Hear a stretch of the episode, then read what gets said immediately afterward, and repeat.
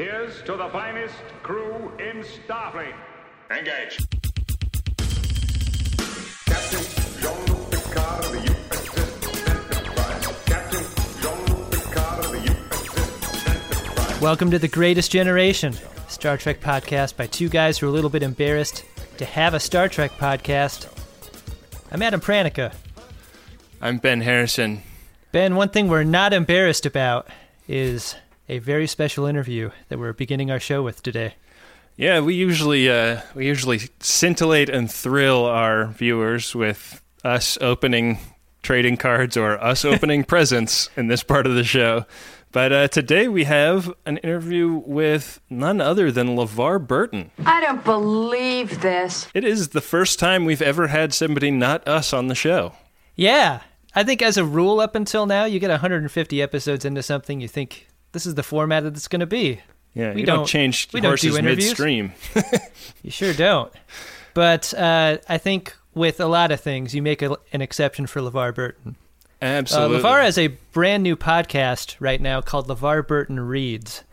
And it is a great, around half hour podcast where he reads short stories. And if you like the production elements that we use on our show, uh, there's there's sound effects and voices and music. It's like a fully produced, fully developed auditory experience, and it's really great. Yeah. Well, so here is that interview.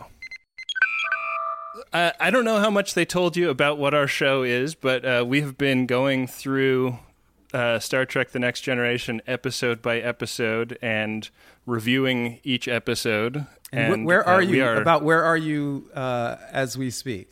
Well, I'll, uh, I'll give you a hint. An episode that came out last week was the first one that you directed. Ooh, uh, second chances. That's right. Yeah, and that maybe is a good place to start. I mean, you're best known as a television performer and actor, but uh, you uh, have directed a ton of Star Trek, and um, w- we're big fans of your directing uh, on our show. Yay! Um, you know, I know Frakes got into it fairly early on. It took you a while to to dip your toe in that water. What was it like to make that transition? Um, the transition itself was scary, exciting, fulfilling on so many levels. And and, and you're right. Uh, you know, Jonathan was the first to cross over from actor to director, and it was really Jonathan's experience was the basis for everything that came after. I mean, Star Trek, what we what we refer to as Star Trek University, began with with Jonathan because Rick Berman, as an executive producer, was really supportive. If an actor came and said that they wanted to direct, there was a process that that became, you know, a, a complete and comprehensive education in all aspects of storytelling on film. You had to spend a lot of time in editing with with every editor on the staff. You you had to come in on days off. You had to go to production meetings. You had to go to spotting sessions, uh, scoring sessions. Uh, it really was an amazing opportunity to learn the the fundamentals, the rudiments, and the fine points of filmmaking from the inside. And I'll I'll forever be grateful. And Jonathan, he really led the way. That episode that you started with, LeVar Second Chances, seemed technically more difficult than a lot of other episodes that had come before it. I mean, when you have split screen Rikers, you have to concentrate on eye lines and stuff like that. How difficult was it for you as a director to have that be your first episode? It was really baptism by fire. Um, Yeah. It was an incredibly complex episode. And I remember thinking at the end of it, really having successfully figured out how I was going to shoot two Rikers in the same show, sometimes in the same scene, sometimes in the same shot. Um, having had to go through that process of working it out in my head, um, confirming that with the visual effects department, and actually instituting methodologies that that made the shooting on the day successful and give us the elements that we needed. I, I remember thinking, I can do this, you know. um, I, I, I, I can do this, and I can't wait for the next opportunity. That was the thing. I mean, about Star Trek University, you got one slot. You got your name, uh, you know, put on, on, on one slot, but whether you got a second slot really de- was determined by your, your performance, how you did the first time around, and, and, and everybody, the entire company's experience of you as a director was also always factored in. Did that change your relationship with your peers on the show when you step into the big chair? Or because so many other actors had done it, like you were familiar with how that relationship tends to change in those situations? Well, um, did it change my relationship? Uh, n- no, n- not not ultimately. I, am still given a hard time by them um, when we talk about my first time as a director, be- because there's a huge difference in sense of responsibility when you are responsible for making the day's work, um, Yeah. getting it accomplished in, in, in the can, and and being on the other side of the camera where you're really more concerned with your character and, and your lines and finding your light. Um, so there is, at least, I'm not going to say for everybody, but it was certainly true in my case. There was a bit of the asshole that came out in me. And, uh, and, and it, and it did not go unnoticed or, or uncommented upon. Um, so my, my, my friends uh, pulled, pulled me up short, um, point, pointed out um, my assholery in the moment, and, uh, and and we were all able to to move on and and remain friends to this day. One thing you were talking about with the Star Trek University and learning about story made me think about your new podcast, LeVar Burton Reads. I mean, it's it made me think about the fact that story has been kind of a watchword in your career Yeah. for such a long time. Like, did you do you feel like you brought things from reading Rainbow and your other work to that Star Trek University experience that they didn't they didn't have for you? Well, I, I, I, t- I tend to look at it really through this lens, i- i- in that I see and recognize that my life's trajectory through all of the different incarnations of my career have all been about storytelling, you know?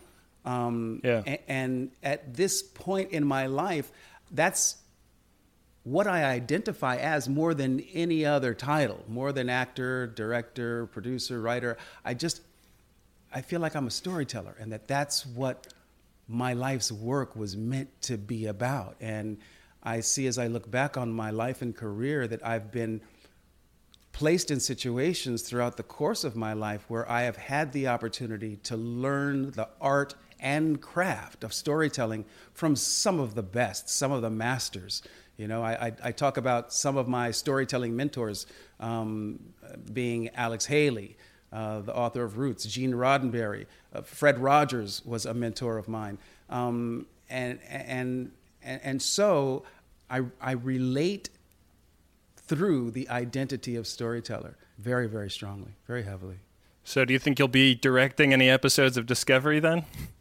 Um, Or are you just all storyteller now? Jonathan is there now. Um, I, I have, uh, after a hiatus of a few years to focus on the business of reading Rainbow, I'm back in the director's chair. I'm in the rotation on, uh, on a CBS show called NCIS New Orleans, and I just picked up an episode of another CBS show called Scorpion. So, um, you know, exercising that part of me, storyteller as director, is huge fun for me. Go, going back to the, the podcast, storytelling as, as someone who reads aloud to people, that's some of the purest storytelling there is, in my view. So, you know, I just feel like storytelling is what I do. That's what I am, you know, and I just want to do it uh, in as many venues and, and express that identity in as many ways as I can while I'm here. I don't listen to a lot of books on tape, but I did start listening to your podcast, and it is such a fulfilling thing to be able to sit down and have someone read to you. Uh, You've talked before about people who have approached you and said that, you know, they miss that. They miss someone reading to them. They miss you reading to them specifically. and it clearly means so much to so many people, and it's a big thing for them, but but it makes me think what does this do for you what do you get out of a project like this a personal sense of satisfaction of of knowing that I am fulfilling my destiny. I'm doing what I am meant to be doing with my life. It's nothing more complicated than that. Mm. I I love reading aloud, and I don't suck at it. And and it gives me great joy to be able to go into the studio and and, and to read a story and and and to inject that story with whatever talent or passion or combination of, of things that, that I can bring, um, I, I get a big kick out of it. I love it. I love it.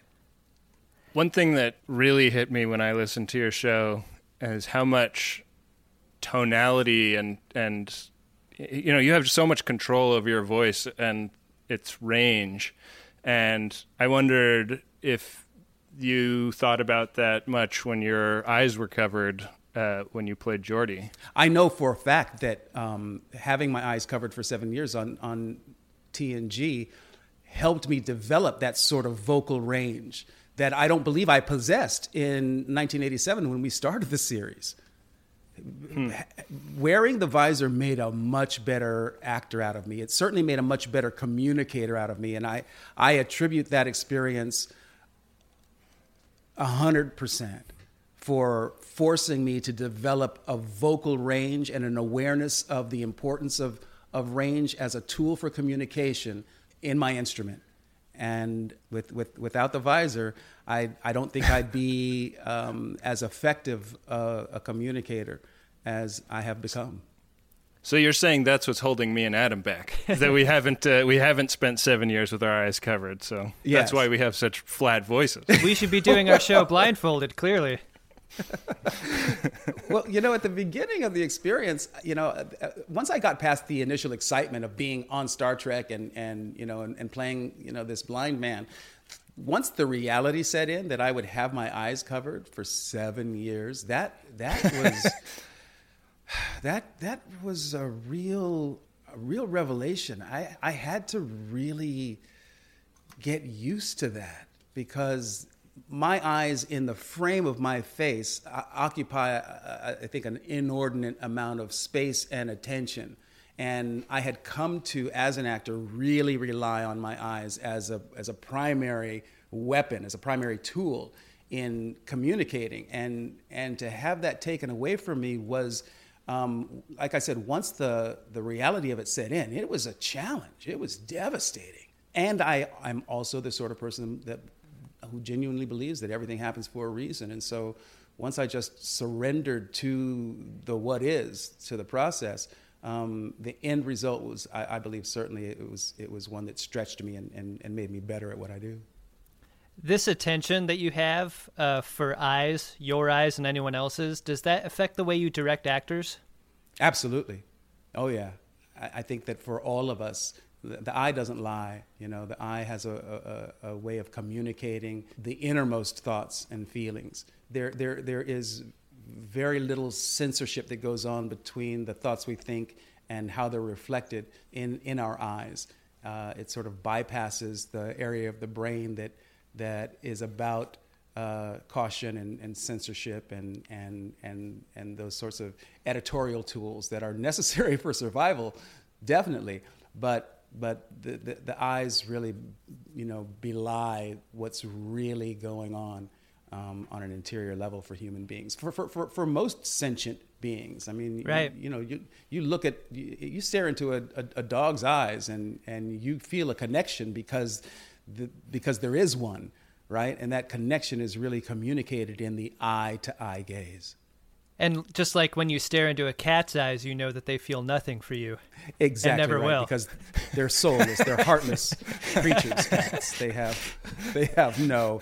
They They're have waiting no for you to die. Yeah. Yeah. I, f- I feel like half of our audience just turned off the I know. pod. Yeah. Sorry. So, sorry, cat lovers. That was uh, that was uh, that was a joke um, made at the expense of the feline species, and I, I apologize. Right.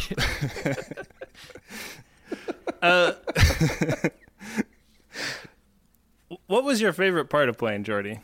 I love that Geordi um, in that command structure uh, uh, of the Enterprise, is the character that takes everything less seriously Yeah. or responds responds to life from from a, a point of view that I can certainly relate to more than I could say a Picard or a Worf or almost anybody else. Geordi was was was just he was more loose. He was more relaxed. He was confident in a very relaxed manner, and I loved that about Geordi.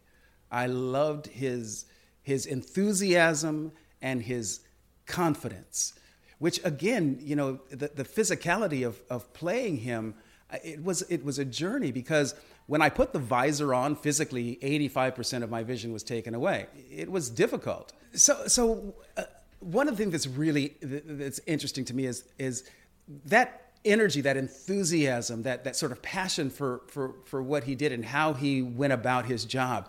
You know, that was an important part of the character for me. The challenge was not being able to see. When when I put the visor on, I couldn't see above my head, I couldn't see below my nose. So I I literally had to learn how to navigate the sets without seeing my feet. Now, it mm. was really important to me that Geordi not be hesitant at all. That that was a Yeah. part of his personality, a part of his confidence was that he knew exactly who he was, where he was going most of the time. And and if he didn't, you know, he was all about faking it until you make it. So so I couldn't like be tiptoeing around or or hesitant, always looking down to see my feet. I really needed to to discover a way of moving without that peripheral without peripheral vision that's really what it boiled down to. I had to learn how to how to how to move without peripheral vision and um, or vertical vision even. It was it was it was a challenge but you know again it was a great challenge because it, it kept the character really I, it kept me very engaged in the character. Um, Yeah. For the entire time It's working within a creative constraint. yeah, absolutely, absolutely, and and delivering on on a on the promise of the character. Um, Yeah. was that was really important to me. Speaking of Geordi's personality, I mean, you mentioned before that there's this this essential relaxed feeling to Geordi in in most Yeah. situations. Like we saw him repeatedly get tortured on the show by Romulans and Klingons and Data, and at no point did he ever seem to lose his sort of essential joy. Like that Yeah. that might be a, an unfortunate way to put it, but like he never loses hope. No, And maybe another way that, that he was tortured in his character's life was in his relationships to women. with with women, yes, yes. Uh, how Yeah. How do you feel about how Geordi was portrayed in those relationships? And did you have any? Were there conflicts between you and the writers' room about about how that went? And did you advocate Yeah. for playing that one way versus another? Wow, that's such a, a great uh, question. Um, let me go on record as saying I, I, I felt then and I feel now the, the um, lack of success that Geordi had in his relationships with women was total bullshit, man. It's just bullshit. and I, I, I recognize, of course, the you know the, the, the writers were for whatever reason attached to the trope that it's the it's the engineer, it's the nerd, right? Um, Yeah, yeah. That that that has that that lack of confidence, but it certainly it just went against everything else I tried to infuse the character with. Yeah, know? I felt that too. And, and it was it was like it was a holdover from the original idea of Geordi, right? We were able to get rid of um, the idea that it was the blind man who flew the ship. That's a one joke thing. Yeah, yeah. Yeah. And having and having the engineer, having you know the the the, the geek, the nerd, be uncomfortable around women was a part of that original imagining. I think of the character. Um, I would love to have seen them, uh, the writers I'm talking about, move beyond that. I mean, you know. Even the android had more sex than than Geordi, and, and that's that's just that's, that's just not fair. Yeah. That's just not, not fair. fair. Yeah. Well, Mr. Burton, we are just about out of time, and I just wanted to sneak one last question in. Ever since episode two, The Naked Now, we have given an award on our show for the drunk Shimoda, which is the character who's having the most fun or just being the silliest uh, in any given episode we review. Mm-hmm. That's, of course, named after Assistant Chief Engineer Jim Shimoda. Mm-hmm. I wonder if you could name the drunk Shimoda of the cast. Incredible. Drunk Shimoda! Uh, Jonathan Frakes. without without question, without without question, no, no one, no one has more fun than than Jonathan Frakes. Um, he's he's a huge personality and and lives up to the highest principles of the drunk Shimoda imaginable. That's awesome. Man, awesome answer. Well, tell the people how can they find LeVar Burton Reads out there? Uh, LeVar Burton Reads is available wherever you consume podcasts. We're uh, uh, on iTunes, we're on Stitcher, we're on Google Play, um, or search uh, LeVarBurtonPodcast.com and you'll find us there. It's really great, LeVar. You're doing a great job with it. Hey, Yeah, I really, really am enjoying it. So uh, thank you so much for taking the time to talk to us. you guys are awesome. Thank you so much for, for, uh, for having me on. Thank you. Thanks you. again. Thanks, guys. Bye. Bye. Bye bye. Wow, Ben. Uh, I was pretty happy with how that went. I will admit to being a little nervous before talking to him. But Yeah, uh, felt- there's, the thing about talking to LeVar Burton is that he puts you at ease right away. Pretty fun. He's got to be very used to a couple of nerds like us coming up to him and being starstruck, right? Like that's Yeah. happened to him before. Yeah. Yeah. he's, a, he's a very safe person to interview, I think.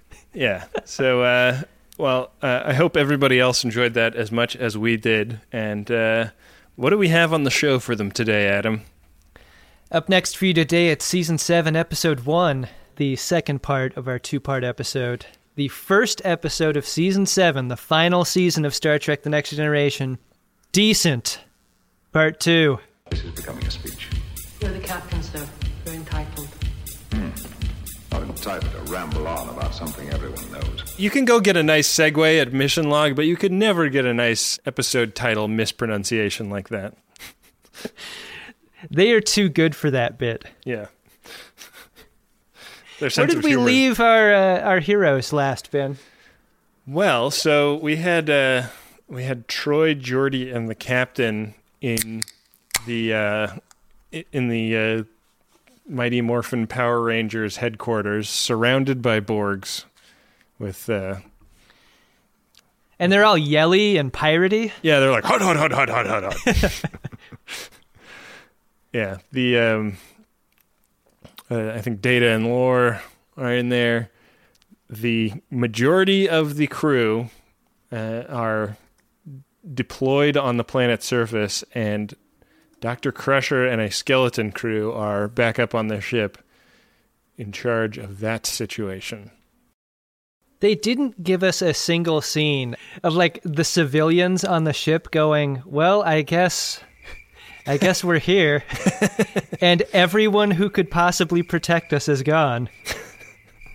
Eee. Like who's running engineering? I don't know. Yeah, we never see who's running engineering. I mean, what is it like? Do you want to be on the away team or do you want to be on the skeleton crew? Oh man, that is a great question. You know, Riker has that conversation with Worf that goes like, We're on our own. It looks like we're going to be down here for a while. He sort of resigns himself to the campsite element of this. Worf dig a latrine. And, like, given that, I think I'd rather be on the ship. Like, it seems like he's resigned to dying down there in a in a strange way. Like they are really left exposed. I don't think their chances are very good being marooned there with the contents of one shuttlecraft to sustain them. Yeah, the uh, the problem with an oak savanna is that there's just not that much fat on the land, you know. that replicator is going to burn out from all those TV dinners. Do you think that the re- the replicator must have like an emergency rationing mode, right? One would think Like it just shits out like super calorie dense cliff bars or something like that. Yeah, it would have to. What a great thing to have at a campsite, though. Living pretty easy, I bet. Yeah, that's good times. I read that. Uh, I read that book Trekonomics, and uh, he spends a lot of time talking about how the replicator must work, because like that's it. the replicator is fairly central to his argument about what the economics of living in a Star Trek like utopia is like, and it's like basically if you can make anything for free whenever you want, like what does that do to an economy? And uh, I think he I think he winds up arguing that there must be some deposit of like raw matter on the ship that feeds the replicator. Like there's no way to generate enough energy to like form food and, and shit out of thin air. Like whatever the replicator equivalent of stem cells would be, like that's what a replicator needs to make all this stuff, right? Yeah, but like that's got to be some funky shit, right? Just like gray goop somewhere. Yeah, it's like a it's like a bunch of Juicero bags, like loading them up. yeah, it's, e- it's either Juicero bags or like Soylent powder. Yeah, yeah. Yeah. It's an invention that could only have been made in Silicon Valley. Yeah, it's going to make you fart a lot. The replicator had to be fairly recent because up until Star Trek Six, we still had uh, kitchens on starships. Yeah, they were still making huge pots of mashed potatoes.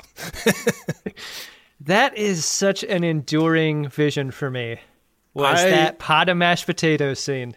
Man, disempotted mashed potatoes with with whisk still in it is Yeah. maybe my maybe my white whale of movie prop to own. Speaking of movie props, Ben, did you see Nubbin Bug and Trapper Keeper is on eBay? I did see that. I tweeted about it because I was so excited. The By the time price, this episode comes out, that that uh, auction is going to be over. But I got to tell you, Ben, I'm watching it. you're watching it, huh? There's no way it goes for the the lowest asking price, right? It's starting at four hundred dollars, and I'm telling you, and I'm really hoping my wife doesn't listen to this episode. if I can get it for four hundred dollars, I will, because then I'll, all I'll do is I'll sell one Biff Yeager on eBay. That is half of a BYU, a Biff Yeager unit Yeah. in Um, cost. I feel like Adam, those Biff Yeagers are property of Uxbridge Shimoda, the LLC we formed to uh, deal with all the uh, various legal requirements of having this podcast. You're talking, of course, about the name of our very serious, very real business title. Yeah. Um, We actually get mail sent to that. I, I think that Uxbridge Shimoda should consider investing in a nubbin bug. I mean, we don't have a president or chairman of the board per se. No, I mean we're not that kind of type of corporation. We're the only two officers or voting members of of the corporation, and we have we each have fifty percent of it. So we can. What's great is if we have to vote on something important, Nubbin breaks the tie. we do a spin the nubbin on whichever one of us it's pointing at. oh my god, could you imagine bringing the Nubbin out on tour and doing like a game show game up there? oh, that'd be great. that would be really good. Well, as long as it's a work expense, Ben, uh, I will. What does the guy say in Jurassic Park? I will spare no expense. Yeah, charge it to the corporate account.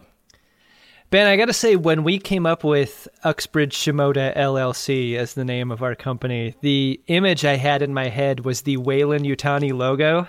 Yeah, I've been uh, I've been meaning to like actually sit down and design that up. I've got like a sketch of it that is like almost there, but it looked a little too swastika-ish because of the S. E. That's problematic. Yeah, I didn't. I, I was like, I got like, I feel like this is like on the right track, except for this swastika part. And if we can get the swastika out, it could be a good shirt. If you want one of these shirts, hashtag Uxbridge Shimoda LLC. Yeah, Let us know if there's any interest for this. building uh, it better pod. cost prohibitive to make two, but I think I think if we ran off a couple hundred, that would be super fun. Yeah, I could get into that.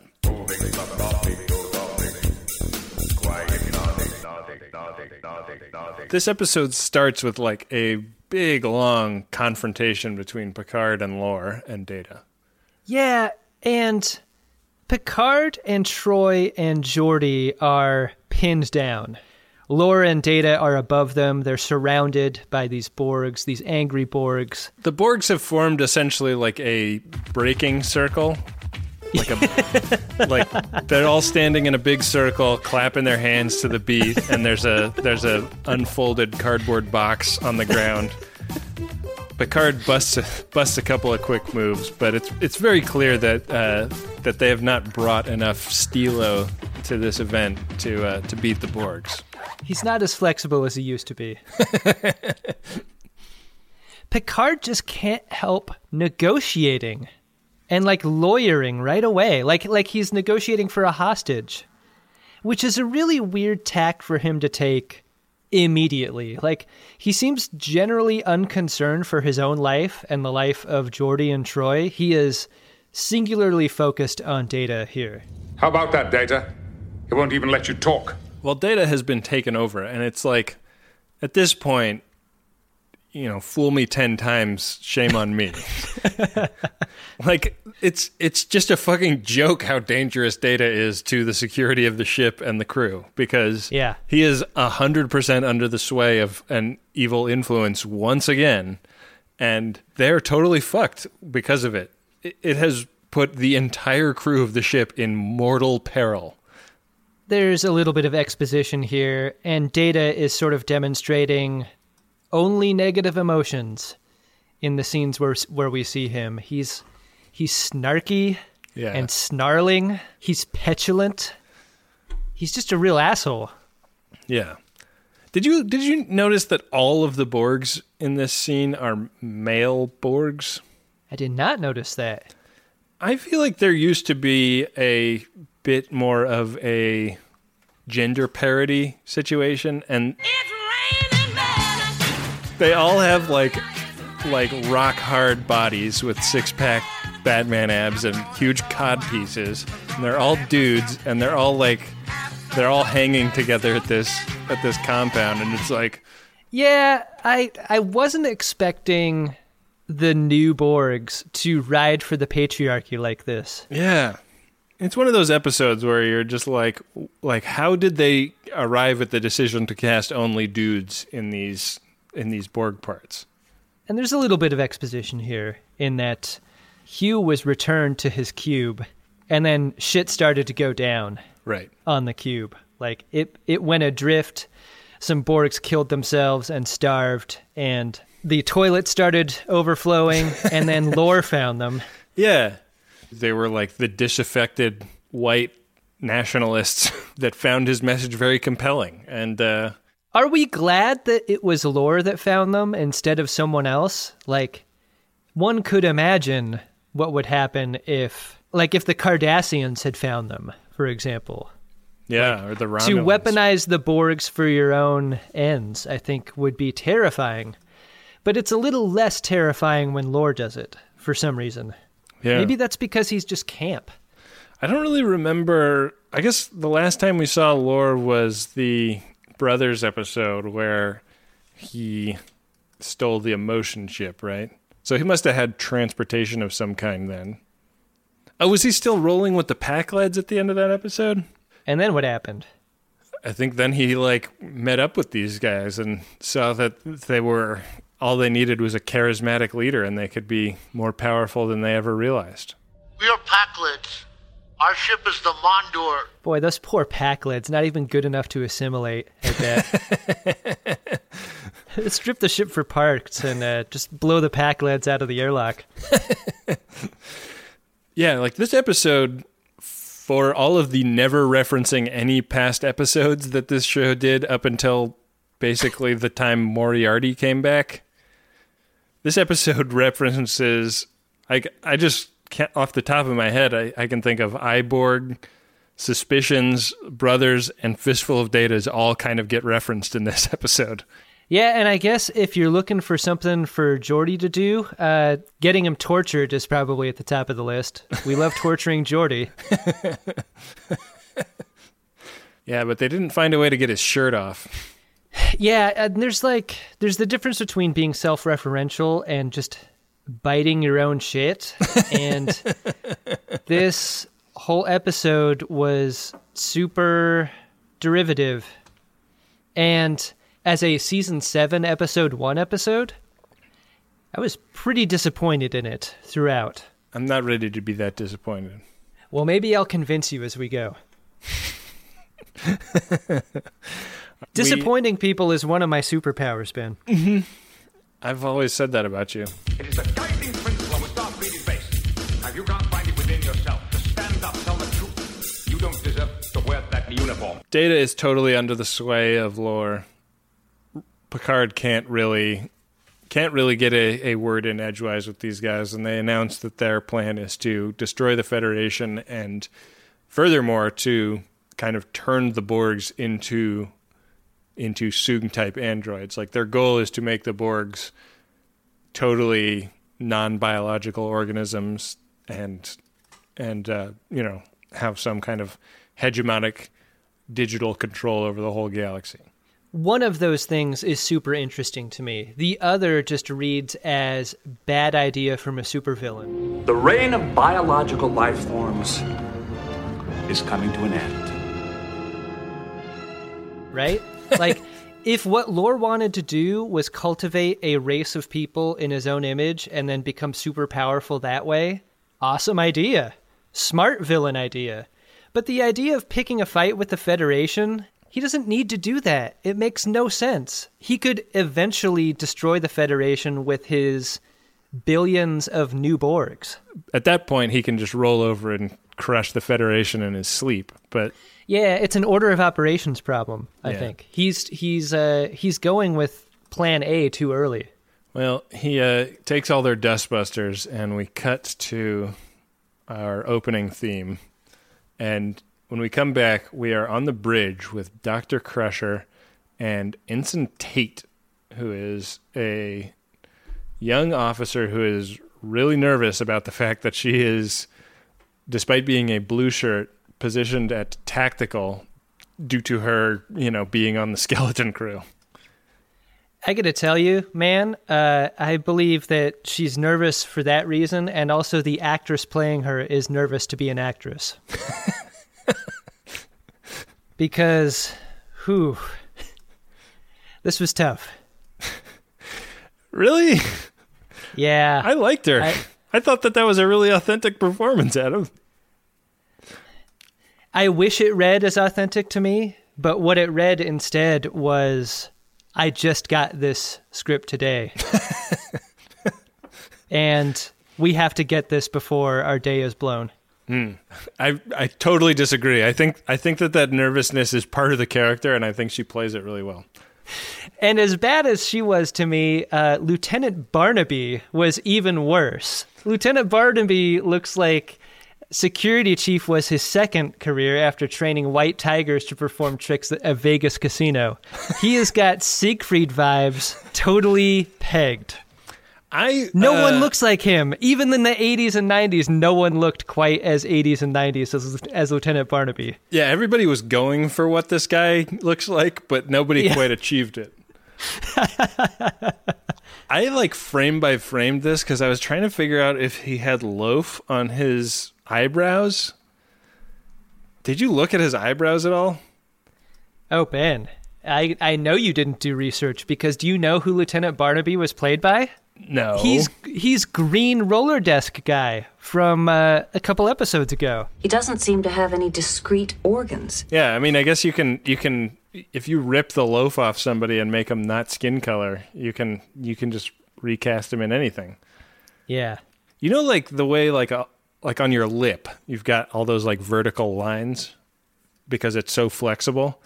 Like his fucking eyebrows have that. His eyebrows are so His expressive. eyebrows are like lips. They are. like the camera goes close on this guy a couple times, and it's like, like from one frame to the next, it looks like it looks like they're doing like CG on his fucking brow. It's crazy. He definitely has a fun face for science fiction. That might be the most greatest gen phrase that has ever been uttered. A fun face for science fiction. like sometimes you'll see casting calls that are like need tough looking tattooed people to play badasses in a futuristic uh, cyberpunk movie. like, and then the casting call for this guy is like, "Do you have a fun face for science fiction? Come on down to our Burbank lot." Yeah, you can tell that that, that Craigslist ad is uh, not to be trusted. Yeah. Anyway, poor Lieutenant Barnaby and Tate are the B story here. Uh, their conflict woven throughout this tapestry. Uh, really asking you to care.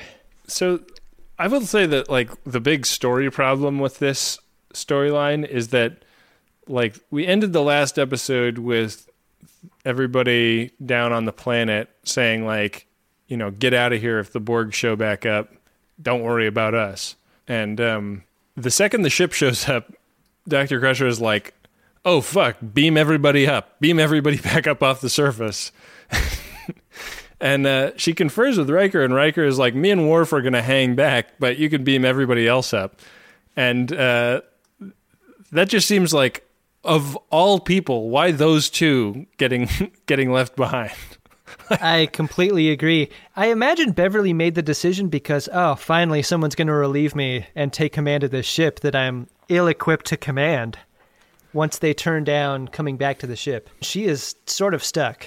Indeed. So she gets this. Uh, I'll just call him Lieutenant Loaf. She gets him back at tactical, and and so like Ensign Tate is like, "All right, well that's great. I'm gonna fuck off." And and uh, Doctor Crusher is like, I'll need a science officer at the aft station. "Well, we deal with the rest of this shit." And um, Because I literally need anybody at all at science. yeah, because they don't have like all of the senior staff is still on the planet. Like Where would Tate have gone A- at shift change? Like, she's the only one wearing a uniform on that ship. she's just just smash cut to her at ten forward, knocking back shots with Guinan.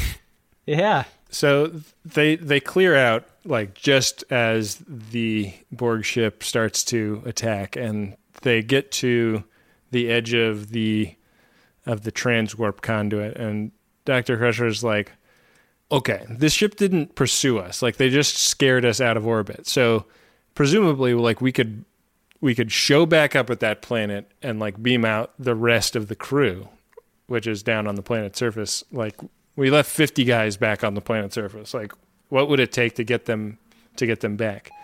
Not following the ship out of orbit is actually a strategy that, I, that I agree with. If you remember the, the Husnock ship I conjured, never chase the entrepreneur out of orbit. Just keep showing back up, being inscrutable. that is the way to scare the ship away. Straight out of my playbook. Lore clearly bought my self-published battle strategy book. The title of that book is How to Schism People and Intimidate Others. The seven habits of highly schismed people. How to Genocide Your Way to the Top. A Modern Businessman's Guide. By Kevin Uxbridge. so so the plan is like we got to get these we got to get these stragglers and the borgs can detect us within about 30 seconds of getting into orbit and we need like 60 seconds to get the stragglers so they're working on a plan for how to how to shave time off of the you know time required to beam up everybody and also how to like distract the Borgs for additional seconds so that they have more time than what is allotted. So that's that's our uh, that's our B storyline getting started. It's too bad they gave away their only good transporter chief. That's not Boy, true, would Adam. he be useful ra- about now? Dr. Mae Jemison was good. Dr. Mae Jemison is down on the planet's surface. Yeah, she's probably down there dustbustering Borgs left and right. Yeah. You know, if you're the Borgs, you probably want to assimilate her.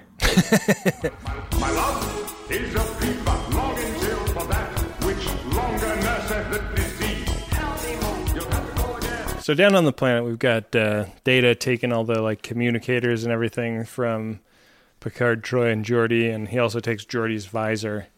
And um, Geordi's like, "Why you gotta take my visor, man?" what's what's up with And that? Data's like, "Because I'm super cruel now. I don't need a reason." But um, what we find out is that Geordi can see some some like electromagnetic activity that's taking place where Lore's like broadcasting a signal at Data that turns Data bad. Lore is tapping into the chip he stole from Dr. Soong, and somehow he's found a way to transmit part of that emotional program to data. And if we just jury rigged something to break this beam, to somehow restart Data's uh, morality program, like we might be able to break this spell. They can't like jam the bad Fifi's signal, Yeah. but they can't. What they can do is turn the ethics program back on, and if his if his ethics come back, then he might not be such a bad hombre. The consequence they're going for is conflict versus actually removal of the problem.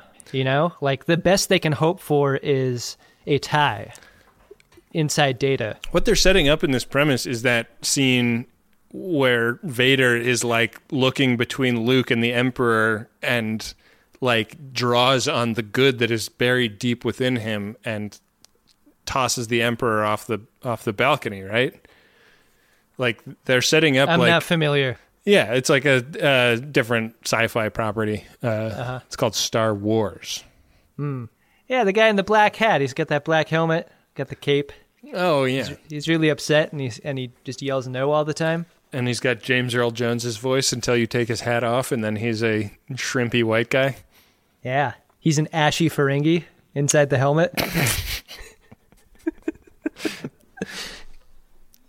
There's our crossover, Ben. I can't wait to see that Photoshop. Two great science fiction franchises Yeah. Combined into one. I love it when we come up with a thing like that and somebody photoshops it. And like our viewers have been consistently great at delivering on these these ideas. This might be the one I want to see most of all. No matter how stupid the idea, they show up big time. so Beverly's been given an order. The order, of course, is get the hell out. And she doesn't do that. I really like this decision. I think it it makes her seem very heroic. She's like, we can accomplish the goal of getting information about what's going on to Starfleet and take a calculated risk at saving everybody else. So they go to the transwarp conduit, download everything that has happened onto a thumb drive, and shoot it through the space butthole. Chief of the watch, float the buoy. Some pretty shrewd shit on, on Beverly's part. And so they cruise back to planet San Diego. Their strategy for a time is to do that thing like when you're fighting with someone as a kid on opposite sides of a table. Like you want to stay on on the exact opposite side of the table, so that so that uh, you use the table defense. They're using like a planet wide table defense until they have to bail out and head into the star. And the reason they're able to do this is because of a callback to season six. That shield system that Beverly was, for some reason, super interested in comes in handy here because I guess they had the program for it ready to boot up. Yeah. And and like this was actually like a, a good payoff of a bad episode. Like they, they have like this this like this metaphasic Which do you think came first, though, Ben? Like, do you think they had this one chambered and they're like, we need an idea, but it's going to take a really bad episode to set it up? and the showrunner's like, deal, it's worth it. You mean it only think- cost me one bad episode? Fine. I don't think that they had season one of episode seven written at that point, but Yeah. But that is That's what my headcanon that's says. That's a fun retcon. Yeah. uh, In our dramatic mini series of how Star Trek was written, that is set in the writers' room. Drunk Star Trek history. and um, yeah, it's like a total gamble. It's like she's she's kind of kirking in this in this episode. Yeah. She she she like makes this this ship risking choice to like go back and get those guys that they left behind. They like head into the fucking pitcher of beer at the center of the solar system, and like sure enough, Core temperature dropping down to 7,000 degrees. the metaphasic shield works. It was like like she she fucking played a super risky hand and they managed to escape the evil Borg's ship uh, just in time. Tate and Barnaby have been basically openly fighting on the bridge the entire time. Yeah, Barnaby is like the sexist, racist white guy of 90s office politics who like has never been asked to check his privilege or like accommodate the idea that a woman might have valuable ideas to input in the uh, in the conversation. Like he he's almost like a Patrick Bateman type character. Oh, he is. I did my senior honors thesis on solar dynamics. Excuse me, sir, but this isn't the academy, and a student thesis is a long way from a workable plan. Don't just stare at it, eat it. After my shift is over, I'm going to go see Les Mis on the holodeck. I've got to go return some videotapes. They destroy the Borg ship, and Barnaby's like, Good luck getting a fucking reservation at Dorsia now, you stupid fucking assholes.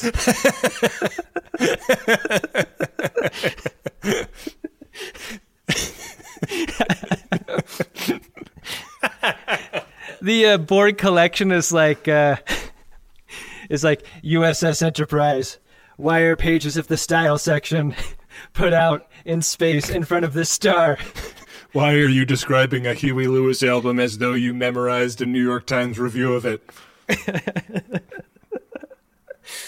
Oh man, yeah. Barnaby's just wearing a clear raincoat on the bridge.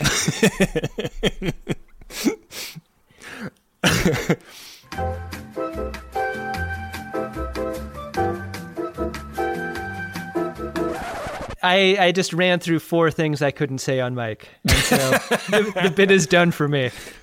Fun times with Barnaby. Well, let's move on to torture, Adam. Data is torturing Geordi, and it's like some kind of experiment that Lore has. It looks like very deep acupuncture. Yeah, he's got kind of like a handheld clip show device where he's mm-hmm. inserting clips into Geordi's show, and then it leaves a little like nubbin at the like point on his forehead where it went in. What's the, what's the goal here? I'm ready to irradiate your existing brain cells. I can't even remember what they're trying to do. So the thing about these new Borgs is that in their effort to create a being that is closer to what lore is, they're performing these like Mengele-esque experiments on f- at first a bunch of Borgs, and then they totally fucked them up. Yeah. And then the idea is to pivot towards humans. Like, let's start experimenting on these three humans that are here, beginning with Geordi. Yeah, because he already Geordi- has implants, so they're like, Yeah. And Geordi presents an interesting case study because of the implants, but also because of his relationship to Data. And Lore is like, well, if I can get Data to do this to Geordi, I know he's mine. Yeah, so I guess that what they're trying to do is like replace Geordi's brain with a machine that like they inject nanoparticles that like figure out how his brain works and then set up a copycat system and like metabolize his brain and replace it eventually. If they're trying to replace Geordi's brain with a version that doesn't feel emotions in a normal way, I think that work has already been done. like, why don't they just skip to the next step? Yeah. I mean, we see the horror of of this experiment when Riker and Worf run into Hugh. Like they're Riker and Worf are like outside the uh, outside the big church, and a bunch of Borgs surround them. But it turns out that these Borgs are not with Lore. Like they are a splinter group that uh, that are hiding out in some nearby caves, and they uh, they bump into Hugh in the caves, and he's like, "Oh, you assholes! I know you!" And and like he starts out like like rip shit pissed at at Riker and Worf, but like eventually just kind of turns into like exposition guy who misses Geordi. like he he shows them the Borgs that have had experiments done on them and says that he wants to hang around with his pal and he kind of gives them the keys to the castle. He like tells them how to sneak into the church, and like sets up a plan where like maybe they can come back at at the Lore and Data Borgs. I was expecting a little bit of a double cross here because what we don't get along the lines of their exposition, like the underground New Borgs, I guess also met Lore and were brought to the planet, but like if you if without Lore you were a shitting your own pants Borgs and like a guy who runs into the wall style Borgs, like how did how were they able to get off of the lore juice and like be self sufficient? Well, I think that they like what he's saying is that they were very susceptible to any kind of leadership at that point. Oh, okay. Yeah. And and then like they kind of became even further disillusioned when they realized that Lore was an asshole. As you do. You get you get a smooth talking guy telling you he's he's going to make everything better. Make Borgs great again. And then uh, it turns out to be a real shit show. I am the cutest of all. There are four lights. it was neat to see Hugh again. It was neat to see Hugh ask about Geordi. Yeah. It was a very strange thing to not get a Hugh and Geordi scene ever. That's got to be like an economy of story thing. Yeah. Like if they, I think that it, I think we would have gotten it if it if they had gone with something other than let's torture Geordi for most of the episode. If this show's taught us one thing, it's that if you have a chance to torture Geordi, You take that shit. Torturing Geordi is also like tearing Data up inside. You know, he's like he he's like they've they've activated this thing that turns back on his ethics thing. And we have a scene where he and he like confronts Lore about it and Lore like flips up his fingernail and underneath it he has some fuck with Data's head controls. And he's got like emotional cocaine under his coke nail. yeah, he really does. Because because when the dealer takes it away from Data, Data is not happy. No, he's fixing. He's Data- fiending big time. Data wants to come back for more, and he's like, "Come on, Lore, I'll suck your dick." I said I'll suck that dick. I'm programmed in multiple techniques, Lore. I'm programmed in multiple dick sucking techniques. well, that would be more Lore, because Lore's the one in the Batman costume. Right. Lore's like, Data, I would I would love nothing less than to have you suck my dick, if only for the implications of is it masturbation since we have the exact same body? If Lore were really interested in what it were, was like if Data sucked his dick, Lore could take off his head and suck his own dick, right?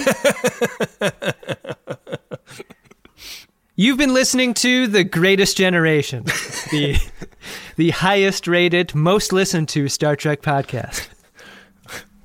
the Star Trek podcast that has cruised ahead of all others in in listenership for what reason we do not know. That hard hitting decapitation masturbation head cannon. That is like head like when you think of head cannon, what you picture is Lore fucking his own mouth. Oh God, this is it, isn't it? This is the bottom. no way, dude. We we have we have like 25 episodes left in this season. I think we can get much lower. I'm excited to be on this journey with you, Ben. On the entrepreneur, they are still hanging out in the inexpensive Mexican easy drinking beer and uh Ensign Tate comes up with a plan where they can shoot shoot a ray at the surface of the sun and have and cause like a, a solar flare to explode the Borg ship.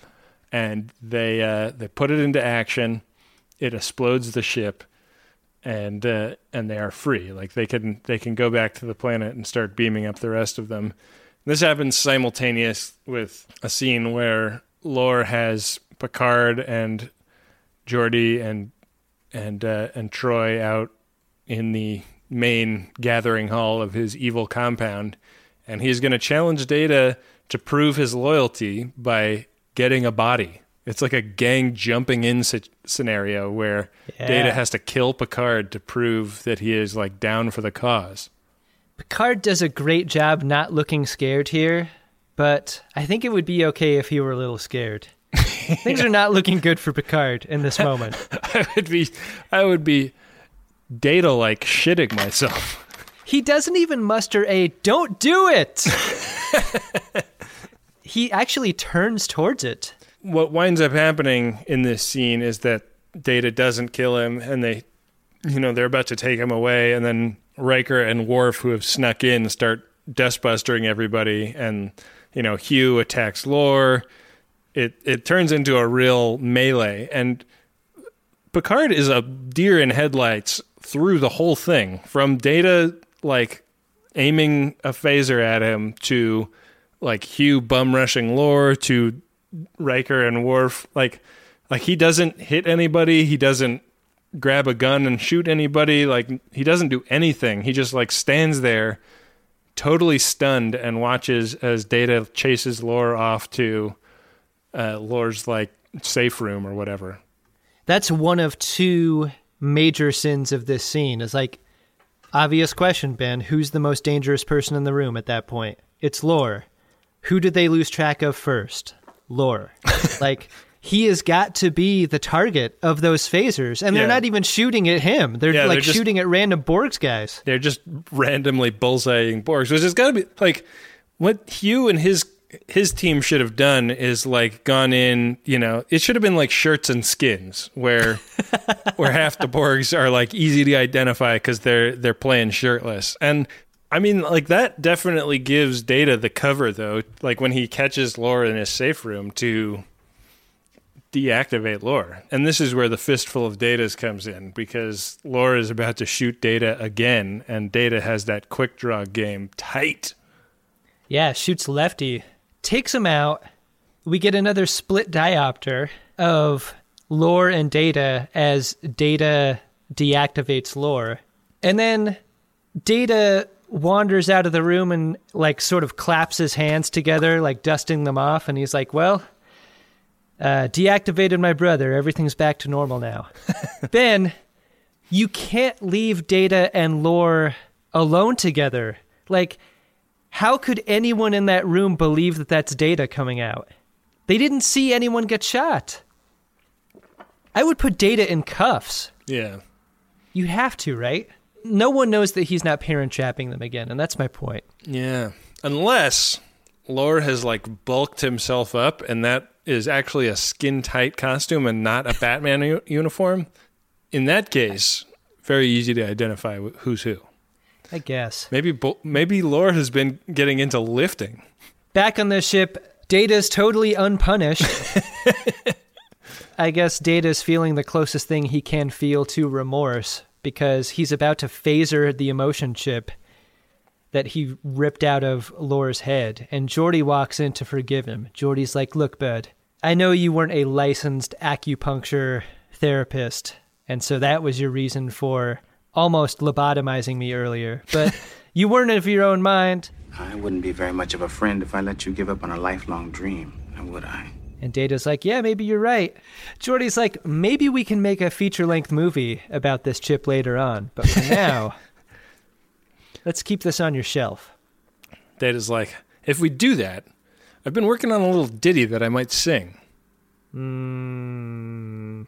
Did you like this episode, Ben? Trying to get out ahead of that, huh?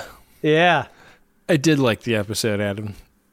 We've talked about some of its many flaws here today, but I think the things that I like about it are I like that Dr. Crusher gets to be captain and actually like does some pretty brave shit. It's not like a it's not a potted plant role for Dr. Crusher. Um and I like that. Uh, I like that Data actually does a murder. Like he is his brother's keeper. He's like, you're too dangerous to leave alive, so I gotta, I gotta turn you off, bro. Like that's a, that's a pretty like momentous event for this character, and I thought it was uh, it it gives a lot of dimension to the character. I think. To me, the thing that destroys the joy of this episode is the Taitt Barnaby and to a lesser extent Beverly storyline because everyone is so self aware and so a little bit hammy about it. Like when Taitt destroys the Borg ship, she like fist pumps, and Barnaby is like, "Oh, jeez," like as if as if surviving a Borg attack was an affront to the patriarchy flag that he was holding. Like like they're not on the same team at all. Their conflict made no sense to me when survival is the thing that they should be trying to do instead of winning an argument. This is a very Roddenberry esque thing to say, but they should not have been fighting that way. Hmm. Like that that felt totally alien to what we've come to expect even from like B team bridge crew people. So, I don't know. That that part was a downer to me. All of the Borg's stuff was cool, if for no other reason than its potential. But I was also sad that Geordi and Hugh never got a scene. Like that was a major relationship. And Yeah. uh, and that was that was only teased and never paid off. So I Huge missed I'm not sure I like the episode. All right, Adam. Well, I think our verdicts have been rendered, and it's time to move on to messages of the first priority. Priority 1 message from Starfleet coming in on secured channel. Need a supplemental income. Supplemental income? Supplemental. Supplemental. Yeah, it's extra. By the interest alone could be enough to buy this ship. Ben, we have two priority one messages of a personal nature. Here's the first. The message is from Canadians for Plavim. It is for all Razgulls everywhere. Message goes like this In the spirit of my country's 150th birthday and America's 200 and somethingeth, I want to extend an olive branch out to all Razgulls. Our, fe- our feud has been getting out of hand lately, and maybe we say things that we don't mean. Hmm. I Hmm. hope we can all come together during the Greatest Gen tour. Maybe do some sweet karaoke. Just kidding. Fuck you, rascals. Team Plavim. Hashtag Team Plavim. Hashtag Plav Team. Wow. So is this people not Raz or Plavim getting on the Raz and Plavim train? Is that how you're reading the situation? Whether or not this is Plavim themselves or someone, a proxy Plavim, maybe, uh, the spirit is the same. They got the spirit right, that's for sure. Yeah. This is like when Data talks with Picard's voice. I can't really tell the difference. Yeah. We have a second priority one message here, Adam, and it's from Plavim. and it's for Raz. Uh, like a cat in heat, you have hypnotized a group of well intentioned viewers with the pendulum like motion of your solitary plum sized hemorrhoid. Oh my god. Being the bigger man, I offer you one last chance to end this at 4 p.m., August 15th, at McCarthy's grave. Just enough time for us to get down to Milwaukee and rent a tandem bicycle. I fucking love those things. The one thing that it makes me think is that I'm glad anyone is going to that Milwaukee show. Please come to Milwaukee, Are- viewers. is- does that mean we're going to meet Raz and Plavim at Milwaukee? if you're interested in meeting Raz and Plavim, Milwaukee sounds like the place. Wow. I'm excited. Yeah, me too. Well, uh, our thanks to Raz and Plavim for supporting the show through the purchase of a Priority One message. If you would like to kick any future Priority One messages off of their schedule and take them for yourself, you can go to MaximumFun.org slash Jumbotron, where personal messages are $100 and commercial messages are $200. They are a great way to support the ongoing production of our show. Thank you, Raz and Plavim. Thanks, guys. Hey, Ben. What's that, Adam? Did you find yourself a drunk Shimoda? Drunk Shimoda! I did.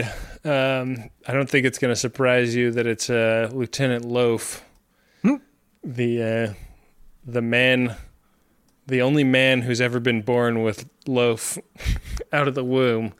Um, Yeah, that scene where uh, they blow up the Borgs and he he does the like fist pump and then is like, I mean, that was pretty good for an ensign kind of kind of a move.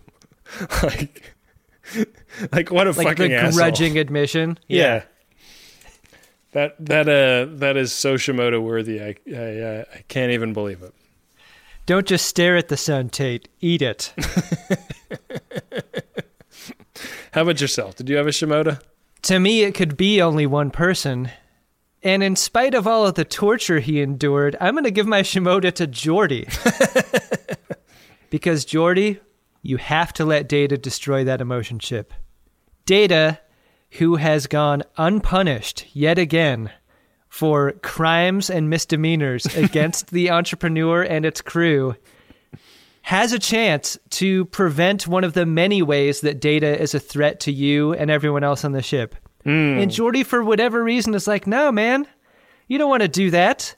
Keep the most dangerous thing we have on board in your quarters. You never know when you'll be ready for it. that is ridiculous, Geordi. I think Geordi's brain has actually been damaged from his experience on the planet because that doesn't make any sense.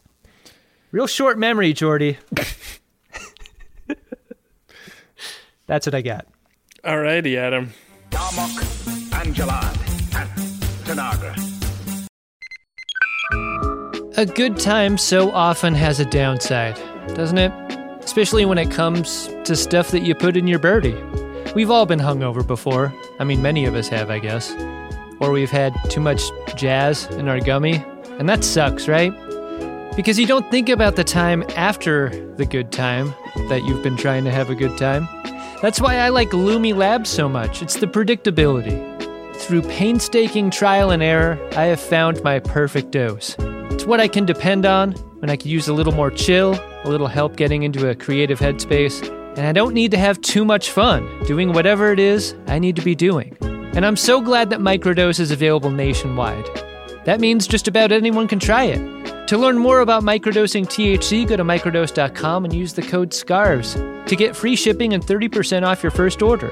Again, that's microdose.com and the code is SCARVES.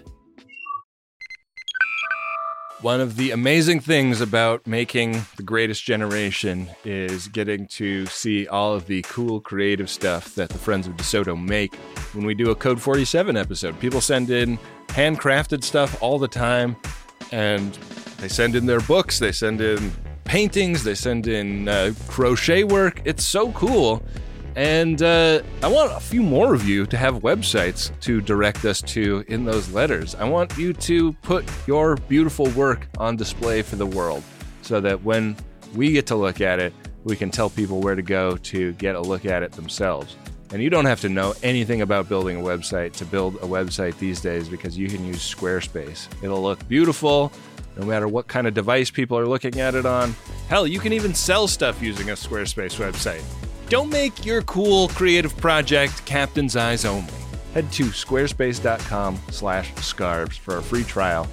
And when you're ready to launch, use offer code SCARVES to save 10% off your first purchase of a website or domain. Back for another game. You know it. What's going on? Just one more week till Max Fun Drive. Hard to believe. It's been a heck of a year since the last one. We're now a worker owned co op. We raised $50,000 for charity last year. And we've added a bunch of awesome new shows. But do you think we're ready to do it again? Absolutely. Lovely new gifts are lined up. The episodes will be amazing. And wait till everyone hears the bonus content. Yeah, plus they know to go to MaximumFun.org slash newsletter, so they're getting all the news. Oh, like that meetup day is on Thursday, March 21st. Then what's bothering you? Me? Oh, nothing. We're all set for Max Fun Drive to start on Monday, March 18th. I just didn't want you to see this coming. Check. What? Hang on. Most of the plants humans eat are technically grass. Most of the asphalt we drive on is almost a liquid. The formula of WD 40 is San Diego's greatest secret. Zippers were invented by a Swedish immigrant love story. On the podcast Secretly Incredibly Fascinating, we explore this type of amazing stuff. Stuff about ordinary topics like cabbage and batteries and socks. Topics you'd never expect to be the title of the podcast. Secretly, incredibly fascinating. Find us by searching for the word secretly in your podcast app. And at MaximumFun.org.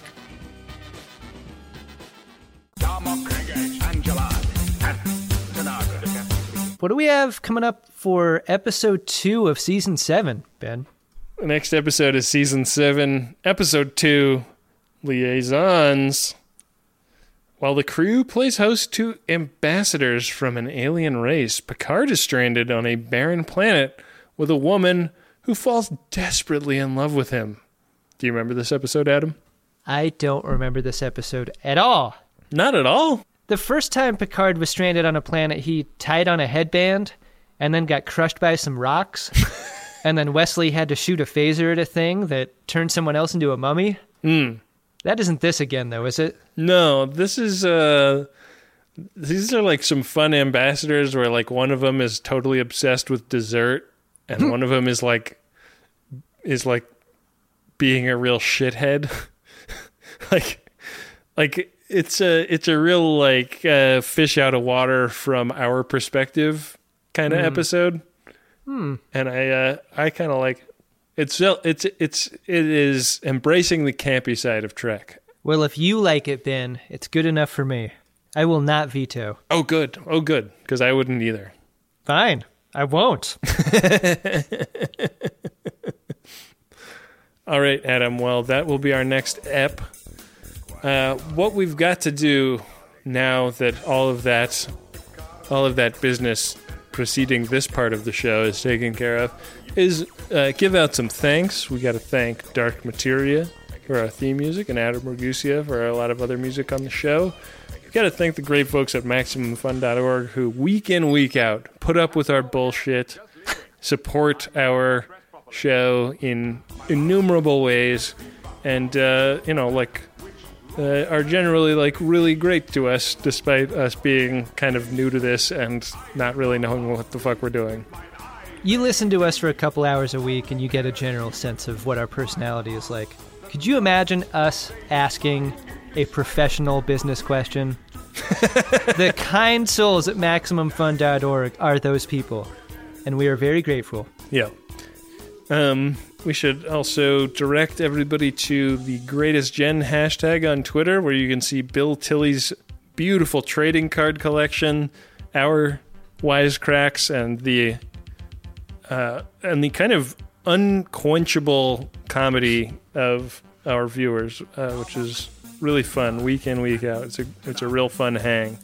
Um, it's also fun to hang out on the Facebook group, the Reddit group, and the Wikia, where uh, you can uh, connect with other Greatest Gen viewers who are not so Twitter inclined.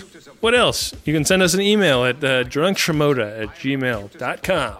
Still answering emails occasionally. Got a little bit of a backlog there. Uh, if we don't get back to you uh, for a little while, that is why. We'll get to you eventually.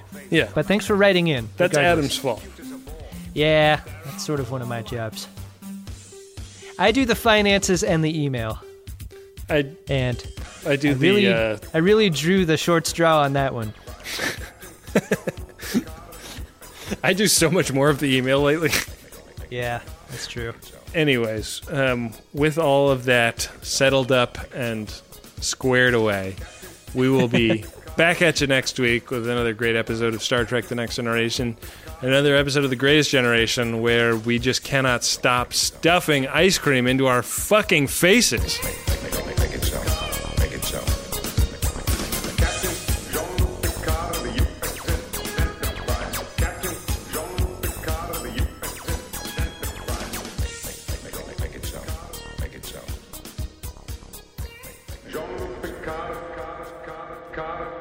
We're going to do a sync clap just so that we know where all the tapes need to line up. So if you'll indulge us with a three, two, one clap, uh, that would be awesome. Okay, ready. Three, two, one. Perfect. That, that was so much fun. that that may have been the the highlight of my day. I'm glad we could provide you with that. MaximumFun.org. Comedy and culture. Artist owned. Listener supported.